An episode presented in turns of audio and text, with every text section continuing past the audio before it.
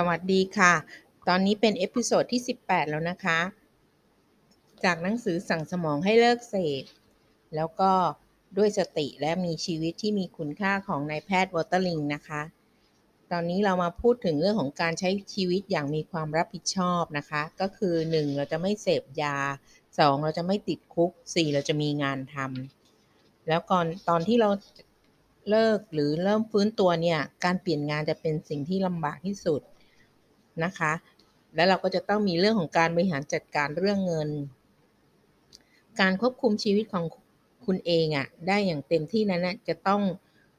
สามารถควบคุมการเงินของคุณได้ด้วย ถึงแม้ว่าการเงินน่ะจะไม่ใช่เรื่องสำคัญที่สุดในชีวิต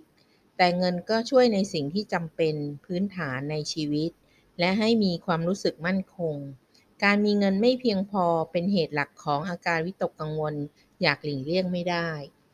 ในตอนที่ผู้เสพติดเสาะหาและใช้ยาเสพติดนั้น การเงินมักจะแสดงให้เห็นถึงวิถีชีวิตที่ควบคุมไม่ได้ เมื่อเข้าสู่การรักษา ผู้เสพติดมักจะให้คนที่ไว้ใจดูแลเรื่องการเงินแทน ซึ่งเป็นขั้นตอนแรกที่ดีที่ที่ช่วยควบคุมการใช้เงินของตน เมื่อคุณตัดสินใจว่าถึงเวลาแล้วที่คุณจะ จัดการการเงินด้วยตนเองอีกครั้ง คุณต้องเริ่มจัดการการเงินแบบมีวุฒิภาวะ นั่นหมายถึงต้องทำหลายอย่าง ติดตามเรื่องสภาพการเงิน จัดการบัญชีและตั้งเป้าหมายการเงินของคุณ ขั้นแรกให้ดูสถานการณ์ทางการเงินในปัจจุบันของคุณ ค่าใช้จ่าย หนี้สิน และรายได้ รวมทั้งบัตรเครดิตและเงินในบัญชีที่มีอยู่ในตอนนี้ทั้งหมด รายรับและรายจ่ายต่างกัน หรือไม่ หากต่างกันคุณต้องวางแผนออมเงิน ร่วมกับงบรายเดือนอย่างสมเหตุสมผล หากคุณยังไม่มีบัญชีธนาคาร ให้เปิดบัญชีธนาคาร เพื่อช่วยในการจัดการการเงินของคุณ จัดการเนื้อ จากหนี้ก้อนใหญ่ ด้วยการผ่อนจ่ายสม่ำเสมอ และทำข้อตกลงการใช้จ่ายกับคนที่ใช้เงินร่วมกับคุณ ที่สุดแล้วไม่ว่าคุณจะอยู่ในสถานการณ์ไหน เน้นการจัดการการเงินของคุณพร้อมไปกับการจัดการเวลาและใช้ชีวิตตามความหมายของคุณ การรับมือกับความวิตกกังวลและก็ความเครียดนะคะ เมื่อคุณรับผิดชอบชีวิตคุณเอง ความต้องการและภาระหน้าที่ในแต่ละวันดูเหมือนมากมายไปหมดจำนวนสิ่งที่คุณต้องดูแลเหมือนจะเพิ่มขึ้นเรื่อยๆ และอีกไม่นานคุณก็จะกังวลและเครียด นี่เป็นเรื่องปกติ เป็นสิ่งที่ทุกคนต้องเผชิญ อย่างไรก็ตาม ระวังอย่าให้ความกังวลในแต่ละวันเพิ่มมากขึ้น จนนำไปสู่การกลับไปเสพซ้ำ ตามที่กล่าวไว้ในบทที่ 5 ว่าการทำสมาธิและฝึกสติ และการเขียนบันทึกเป็นวิธีที่รับมือกับความกังวลในแต่ละวันได้ การฝึกสติช่วยให้เราหลุดจากความกังวล ส่วนการเขียนช่วยให้เรารับรู้และทำความเข้าใจกับสิ่งที่กังวล อีกวิธีหนึ่งที่ช่วยได้คือ แบ่งความกังวลของคุณเป็นสองกลุ่ม สิ่งที่เราสามารถแก้ไขได้และสามารถทำอะไรบางอย่างได้เลย ในตอนนี้กับสิ่งที่อยู่เหนือการความควบคุมของคุณ หรือความกลัวเกี่ยวกับอนาคต ให้เน้นไปที่กลุ่มแรกและสนใจดูแล แก้ไขสิ่งเหล่านั้น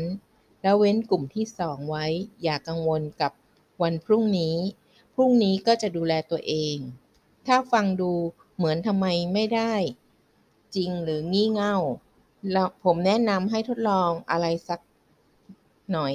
ให้เขียนรายการสิ่งที่คุณกังวลที่สุด ในตอนนี้มาสักสิบข้อ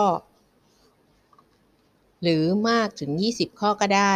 ใส่รายการไปในซองจดหมาย ปิดผนึกแล้วใส่ไว้ในลิ้นชัก โต๊ะทำงาน หรือที่ไหนก็ได้ที่คุณจะไม่ทำหาย หลังจากนั้น 3 เดือน เขียนรายการสิ่งที่คุณกังวลมากที่สุดอีก 10-20 ข้อ แล้วนำรายการทั้งสองมาเปรียบเทียบกัน คุณจะพบว่า 2 รายการนั้นไม่เหมือนกัน หลายสิ่งในรายการเก่าไม่มีในรายในรายการใหม่ และมีสิ่งใหม่ที่กังวลเพิ่มขึ้นจากเดิม คุณอาจจะบอกว่าก็ไม่น่าแปลกอะไร แต่นั่นไม่ใช่ประเด็น ให้คุณลองดูสิ่งที่อยู่ในรายการชุดแรก แต่ไม่มีในในชุดที่สอง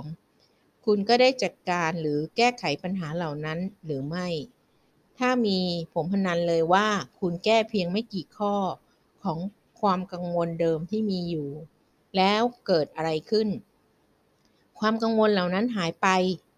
ได้อย่างไรถ้าคุณไม่ได้ทำอะไร ความกังวลไม่ เกิดประโยชน์อะไร ช่วยอะไรก็ไม่ได้ ความกลัวของเรามักจะเกิดผิดที่ผิดทาง หรือไม่ก็ไม่สัมพันธ์กัน ถ้าเราดูแลชีวิตของเราในวันนี้ วันพรุ่งนี้ก็จะดูแลตนเอง เป็นอีกวิธีที่เราจะบอกว่า เราสามารถจัดการกับวันพรุ่งนี้ได้ ก็ต่อเมื่อวันพรุ่งนี้มาถึง ถ้ามีปัญหาอะไร ที่คุณสามารถจัดการแก้ไขได้ตอนนี้ ให้ลงมือทำเดี๋ยวนี้ ถ้าคุณไม่สามารถแก้ไขได้ในตอนนี้ แล้วคุณจะกังวลไปทำไม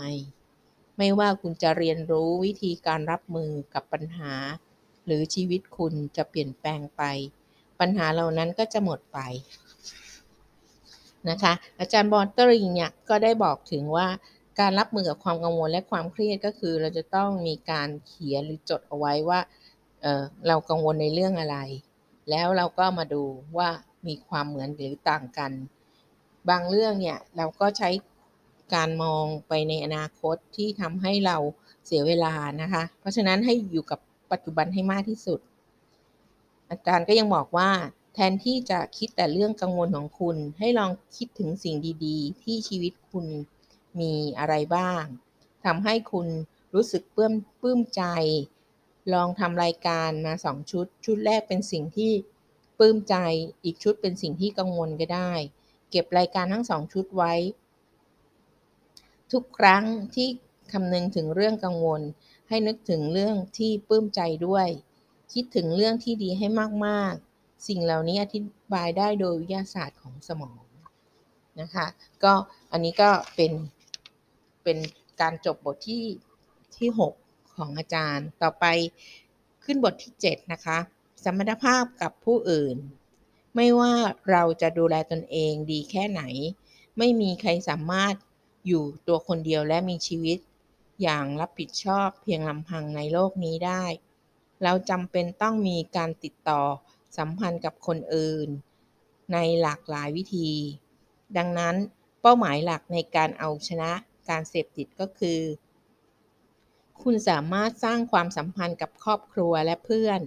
และเป็นสมาชิกของสังคมที่มีคุณค่า และไว้ใจได้ มีคนรักและดูแลคุณ และในทางกลับกัน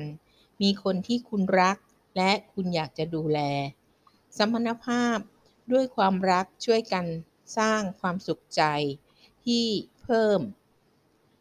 ความรู้สึกอยากสร้างสมรรถภาพมากขึ้น เมื่อเราให้ความรัก เราก็จะรับความรัก และเมื่อเราได้รับความรัก เราก็อยากจะมอบความรักให้คนอื่น แต่ในผู้เสพติดที่อยู่ระหว่างฟื้นตัวนั้นทำได้ยากมาก ยาเสพติดกลายเป็นสมรรถภาพหลัก หรือแทบจะเป็นสมรรถภาพเดียวที่มีอยู่ในโลกนี้ เหมือนกับว่ายาเสพติดเป็นปัญหาที่ค้างคา หรือสิ่งที่รักในชีวิต การเลิกยาเสพติดก็เป็นการตัดสัมพันธ์นั้นทิ้ง ดังนั้นเพื่อให้ไม่หวนกลับไปใช้ยาเสพติด เราต้องสร้างสมรรถภาพใหม่กับคนอื่น ความจริงแล้ว ผู้เสพติดอาจต้องเรียนรู้ใหม่ว่า จะสร้างสมรรถภาพที่ดีได้อย่างไร และจะรักษาสมรรถภาพไว้ได้อย่างไร ในบทนี้ก็จะพูดถึงการแก้ไขสมรรถภาพที่ไม่ดีทำอย่างไรก็จะทำอย่างไรจึงจะสร้างความไว้วางใจ ความสำคัญในการหาเพื่อน ที่ไม่ใช้ยาเสพติด และหลีกเลี่ยงสถานการณ์ที่นำไปสู่การขัดแย้งและสถานการณ์เชิงลบ การแก้ไขสมรรถภาพที่เสียไป ในระยะฟื้นฟูไม่มีอะไรที่จะสำคัญไปกว่าการสร้างสมรรถภาพ และแก้ไขสมรรถภาพที่เสียหรือบกพร่องไป เป็นก้าวสำคัญสูงสู่วิถีชีวิตใหม่ เพื่อสุขภาวะที่ดีขึ้น โดยธรรมชาติแล้วก็จะเริ่มต้นกับคนใกล้ตัวที่สุด ครอบครัวและเพื่อน คนที่ใช้สารเสพติดอาจทำอาจเคยทำร้ายคนอื่นมาก่อน ดังนั้นระหว่างฟื้นฟู ให้ใช้เวลาคิดว่าเราอาจเคยทำร้ายใครขณะที่ใช้สารเสพติด คิดเรื่องนี้ในช่วงทำสมาธิหรือเขียนบันทึก ให้ทำรายชื่อคนที่เราต้องกลับไปแก้ไขและเขียนเหตุผลว่าทำไม แม้ว่าอาจจะทำให้เรารู้สึกเจ็บปวด การปรับแก้ไม่จำเป็นต้องเป็นกระบวนการที่ซับซ้อน ง่ายๆ เพียงแต่ยอมรับว่าเราได้ทำร้าย ใครบ้าง จากการใช้ยาเสพติดเพื่อนำไปสู่การแก้ไขสมรรถภาพที่เสียไปจำไว้ว่าไม่ใช่ทุกคนที่พร้อมจะให้อภัยในพฤติกรรมของเรา แต่การพยายามแก้ไข จะช่วยให้คุณเริ่มให้อภัยกับตัวคุณเอง การเรียนรู้ที่จะให้อภัยตัวเอง จะช่วยให้คุณสามารถให้อภัยคนอื่น ที่เคยทำให้คุณเจ็บปวดได้ และ ไม่ช้าก็เร็ว ความพยายามนี้จะช่วยให้คุณละทิ้งความแค้นที่ผ่านมาได้ อย่างไรก็ตาม การแก้ไขความผิดพลาดเป็นเพียงขั้นแรกของการแก้ไขสมรรถภาพ ต่อไปเราต้องสร้างความไว้วางใจขึ้นมาอีกครั้ง ด้วยความซื่อสัตย์รักษาสัญญาและการกำหนดขอบเขต ก็จะเห็นนะคะว่าสัมพันธภาพที่สำคัญที่สุดในชีวิตของคุณเนี่ย ใครคือเพื่อนแท้ที่ไม่ใช้ยาเสพติดของคุณ อาจารย์วอเตอร์ลิงก็ให้ให้คิดนะคะว่า เออ หาเพื่อนแท้ แล้วก็สมรรถภาพของคุณในตอนนี้เป็นยังไงสมรรถภาพได้ถูกทำลายจากพฤติกรรมที่คุณทำร้ายเพื่อนหรือไม่ คุณจะทำอย่างไรให้ดีขึ้น อันนี้ก็จะเป็นเหมือนการบ้านเพื่อให้ผู้อ่านได้ทบทวนนะคะ แล้วก็ให้ตอบ ก็จะได้คำตอบที่จะช่วยทำให้เราต้องสร้างสมรรถภาพที่ดีกับใครบ้าง มีรายชื่อยังไงนะคะ ต่อไปการสร้างความไว้วางใจ การแก้ไขสมรรถภาพเป็นกระบวนการที่ต่อเนื่องและกว่าจะสำเร็จ ต้องใช้เวลาและความพยายามต่อเนื่อง เมื่อมีใครมาทำร้ายเรา และทำร้ายความไว้วางใจของเรา ซ้ำๆ เราก็มักต้องการตัวอย่างพฤติกรรมใหม่มากกว่าหนึ่งครั้ง ก่อนที่จะเชื่อว่า คนคนนั้นจะเปลี่ยนแปลงได้จริงนะคะ ก็เพื่อนบางคนอาจจะมองภาพเราว่า เออ คนนี้ไว้ใจไม่ได้หรอก เพราะว่าเราเป็นคนไปใช้ยาเสพติดแล้วก็ไปทำลาย หรือไปทำลายความไว้วางใจของเขาอะเขาก็จะต้องมีการทดสอบเรานะคะ ซึ่งในบทต่อไป บทที่ 19 เราจะพูดถึงความซื่อสัตย์นะคะ ขอบคุณที่ติดตามรับฟัง ถ้าสนใจก็สามารถที่จะเปิดเข้าไปในในลิงก์นะคะ สามารถอ่านเพิ่มเติมได้ขอบคุณค่ะ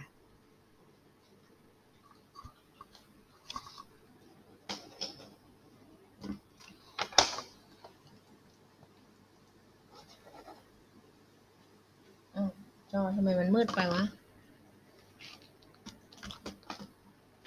I have